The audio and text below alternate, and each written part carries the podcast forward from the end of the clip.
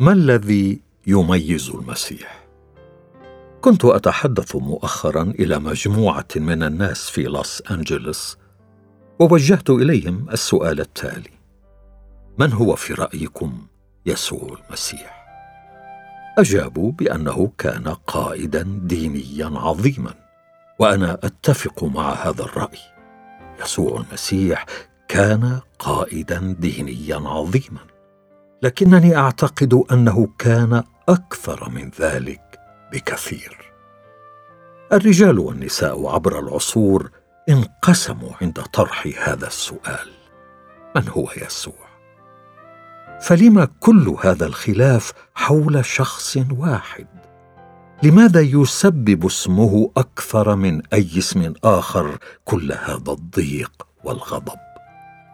لماذا عندما تتحدث عن الله لا يثور أحد بينما يميل الناس إلى قفل باب الحديث عندما تذكر اسم يسوع أو أنهم يتخذون موقف الدفاع.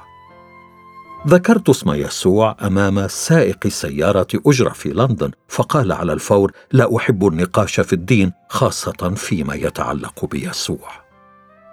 كيف يختلف يسوع عن غيره من القادة الدينيين؟ لما لا يتضايق الناس عند ذكر أسماء مثل بوذا وكونفوشيوس وغيرهما. يرجع السبب إلى أن ايا من هؤلاء الأشخاص لم يدعي بأنه الله. لكن يسوع قال ذلك عن نفسه وهذا ما يميزه عن غيره من القادة الدينيين. لم يمض وقت طويل حتى بدأ الذين عرفوا يسوع يدركون أنه كان يقول أشياء مذهلة عن نفسه وأصبح من الواضح أن أقواله عن نفسه تجعله أكثر من مجرد نبي ومعلم. لم يكن هنالك شك في أنه يدعي الألوهية كما قدم نفسه على أنه الطريق الوحيد لإقامة علاقة مع الله والمصدر الوحيد للغفران والطريق الوحيد للخلاص. إن هذا الموضوع أشمل من أن يقبل به الكثيرون وأضيق من أن يرغبوا في الإيمان به غير أن المسألة ليست مسألة ما نريد أن نعتقده أو نؤمن به بل بالأحرى من هو يسوع حسب زعمه. ماذا يخبرنا العهد الجديد حول هذا الأمر؟ إننا غالبا ما نسمع هذه العبارة تتردد. ألوهية المسيح وهي تعني أن يسوع المسيح هو الله. يعطي أي إتش سترونغ في كتابه اللاهوت النظامي تعريفا لله بقوله إنه الروح اللامحدود الكامل الذي هو مصدر كل الأشياء وحافظها وغايتها. وهذا التعريف مقبول لدى كل المؤمنين بوجود إله واحد. وتعلم كل الديانات الموحدة بأن الله شخصي وأنه هو مهندس الكون وخالقه وهو يحفظه ويحكمه الآن. ويضيف الموحدون المسيحيون شيئا إلى التعريف السابق فيقولون وتجسد في يسوع المسيح. إن يسوع المسيح في حقيقة الأمر اسم ولقب واسم يسوع مشتق من الصيغة اليونانية لاسم يشوع التي تعني الله المخلص أو الرب يخلص.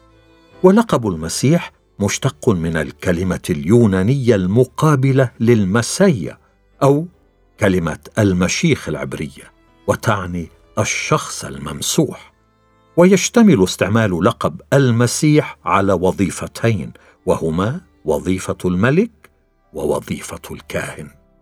ويؤكد لقبه على أنه الكاهن والملك الموعود الذي تحدثت عنه نبوءات العهد القديم. ويشكل هذا التأكيد أحد الجوانب الجوهرية لامتلاك فهم صحيح لفهمنا ليسوع وللمسيحية.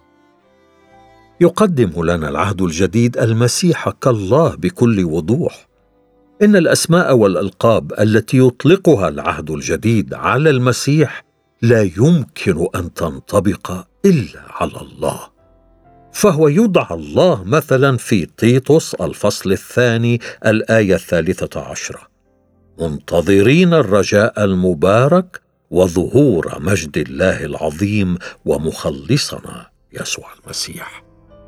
ينسب الكتاب المقدس ليسوع صفات لا تصح نسبتها إلا إلى الله فهو يقدم لنا ككائن ذاتي الوجود وكلي الوجود وكلي العلم وكلي القدرة وممتلك للحياة الأبدية كما ورد في الأناجيل الأربعة كإنجيل يوحنا الفصل الأول الآية الرابعة وإنجيل متى الفصل الثامن الآية السادسة والعشرين والآية السابعة والعشرين.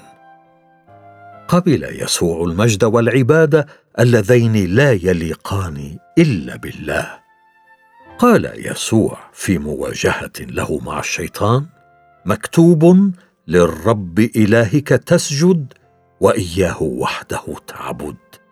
كما ورد في إنجيل متى الفصل الرابع الآية العاشرة غير أن يسوع تلقى العباده كالله كإنجيل متى الفصل الرابع عشر الآية الثالثة والثلاثين. كما نجد أنه طالب أن يعبد كالله في إنجيل يوحنا الفصل الخامس الآية الثالثة والعشرين. كان معظم أتباع يسوع من اليهود الورعين الذين يؤمنون بإله واحد حقيقي. كانوا مؤمنين موحدين حتى النخاع غير أنهم اعترفوا به كالله المتجسد. وقد كان من الممكن أن يكون بولس أقل استعدادا من غيره من اليهود بأن ينسب الألوهية لرجل من الناصره ويعبده ويدعوه ربا وذلك بسبب تربيته الدينية اليهودية المتشددة. لكن هذا هو ما فعله بولس بالضبط. فقد اعترف بحمل الله الذي هو يسوع كالله نفسه عندما قال احترزوا اذا لأنفسكم ولجميع الرعية التي أقامكم الروح القدس فيها اساقفه لترعوا كنيسة الله التي اقتناها بدمه. هذا ما ورد في أعمال الرسل الفصل العشرين الآية الثامنة والعشرين. عندما سأل المسيح بطرس عمن يكون أجاب أنت هو المسيح ابن الله الحي. إنجيل متى الفصل السادس عشر الآية السادسة عشرة. لم يصحح يسوع الاستنتاج الذي توصل إليه بطرس ولكنه اعترف بصحته ومصدره. طوبى لك يا سمعان بن يونا لأن لحما ودما لم يعلن لك لكن أبي الذي في السماء. إنجيل متى؟ الفصل السادس عشر الآية السابعة عشره قالت مرثا وهي تلميذة مقربة من تلاميذ يسوع أنا قد آمنت أنك أنت المسيح ابن الله. إنجيل يوحنا الفصل الحادي عشر الآية السابعة والعشرون. ثم هنالك نثنائيل الذي لم يكن يعتقد أنه يمكن أن يخرج شيء صالح من الناصرة. فقد اعترف للمسيح قائلا أنت ابن الله أنت ملك إسرائيل. إنجيل يوحنا الفصل الأول الآية التاسعة والأربعون. صرخ استفانوس أثناء رجم اليهود له قائلا أيها الرب يسوع اقبل روحي. أعمال الرسل الفصل السابع الآية التاسعة والخمسون. يدعو كاتب الرسالة إلى العبرانيين المسيح بأنه الله وذلك بقوله وأما عن الابن كرسيك يا الله إلى دهر الدهور. عبرانيين الفصل الأول الآية الثامنة. كما أعلن يوحنا المعمدان عن قدوم يسوع بقوله ونزل عليه الروح القدس بهيئة جسمية مثل حمامة وكان صوت من السماء قائلا انت ابني الحبيب بك سررت إنجيل لوقا الفصل الثالث الآية الثانية والعشرون. ولدينا أيضا اعتراف توما المعروف بالمتشكك فقد كانت له عقلية كثيرين من خريجي الجامعات اليوم. قال إن لم أبصر في يديه أثر المسامير وأضع إصبعي في أثر المسامير وأضع يدي في جنبه لا أؤمن. إنجيل يوحنا الفصل العشرون الآية الخامسة والعشرون. وأنا أفهم موقف توما وأتعاطف معه فلسان حاله يقول لا يحدث يوميا أن يقيم أحد نفسه من بين الأموات أو أن يدعي أنه الله المتجسد. ولهذا فأنا أحتاج إلى برهان. وبعد ثمانية أيام من قيام توما بعرض شكوكه حول يسوع أمام التلاميذ الآخرين جاء يسوع والأبواب مغلقة ووقف في الوسط وقال سلام لكم. ثم قال لتوما هات إصبعك إلى هنا وأبصر يدي وهات يدك وضعها في جنبي ولا تكن غير مؤمن. بل مؤمنا. أجاب توما وقال له ربي وإلهي. قال له يسوع لأنك رأيتني يا توما آمنت. طوبى للذين آمنوا ولم يروا. إنجيل يوحنا الفصل العشرون من الآية السادسة والعشرين إلى التاسعة والعشرين. لقد قبل يسوع اعتراف توما بأنه الله ووبخه على عدم إيمانه ولم يوبخه على عبادته له. وقد يعترض ناقد هنا بقوله إن كل هذه الآيات والإشارات صادرة من أشخاص عن المسيح وليست صادرة من المسيح نفسه. والاتهام الذي يظهر عادة هنا هو أنه ربما أساء معاصرو المسيح فهمه كما نسيء فهمه اليوم أي أن المسيح لم يزعم أنه الله. لكني أرى أن المسيح قال ذلك عن نفسه وأنا أؤمن بأن ألوهية المسيح مأخوذة مباشرة من صفحات العهد الجديد. والإشارات إلى ذلك كثيرة ومعانيها واضحة. قام أحد رجال الأعمال بدراسة دقيقة للكتاب المقدس ليتأكد ما إذا كان المسيح قد قال إنه الله فخلص إلى النتيجة التالية. كل شخص يقرأ الكتاب المقدس دون أن يستنتج أن المسيح هو الله يكون كالشخص الواقف في العراء في وضح النهار ويقول إنه لا يرى الشمس. وبذلك يكون هو والأعمى واحدا. نرى في إنجيل يوحنا مواجهة بين يسوع وبعض اليهود. ولقد كان سببها أن يسوع شفى رجلا كسيحا في السبت. وطلب إليه أن يحمل سريره ويمشي. ولهذا كان اليهود يطردون يسوع ويطلبون أن يقتلوه لأنه عمل هذا في سبت. فأجابهم يسوع أبي يعمل حتى الآن وأنا أعمل.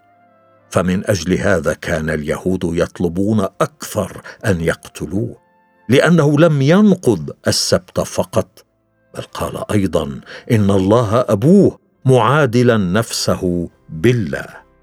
إنجيل يوحنا الفصل الخامس من الآية السادسة عشرة إلى الثامنة عشرة. وقد يعترض شخص بقوله وماذا في ذلك؟ فأنا أستطيع أن أقول أيضا أبي يعمل حتى الآن وأنا أعمل فهذا لا يثبت شيئا. عندما ندرس أي نص فإن علينا أن نأخذ في اعتبارنا لغته وخلفيته الثقافية والأشخاص الذين وجه إليهم. والنص الذي أمامنا يهودي والأشخاص المخاطبون هم قادة اليهود الدينيون. دعونا نرى كيف فهم اليهود قبل ألفي عام أقوال يسوع. فمن أجل هذا كان اليهود يطلبون أكثر أن يقتلوه لأنه لم ينقض السبت فقط بل قال أيضا إن الله أبوه معادلا نفسه بالله.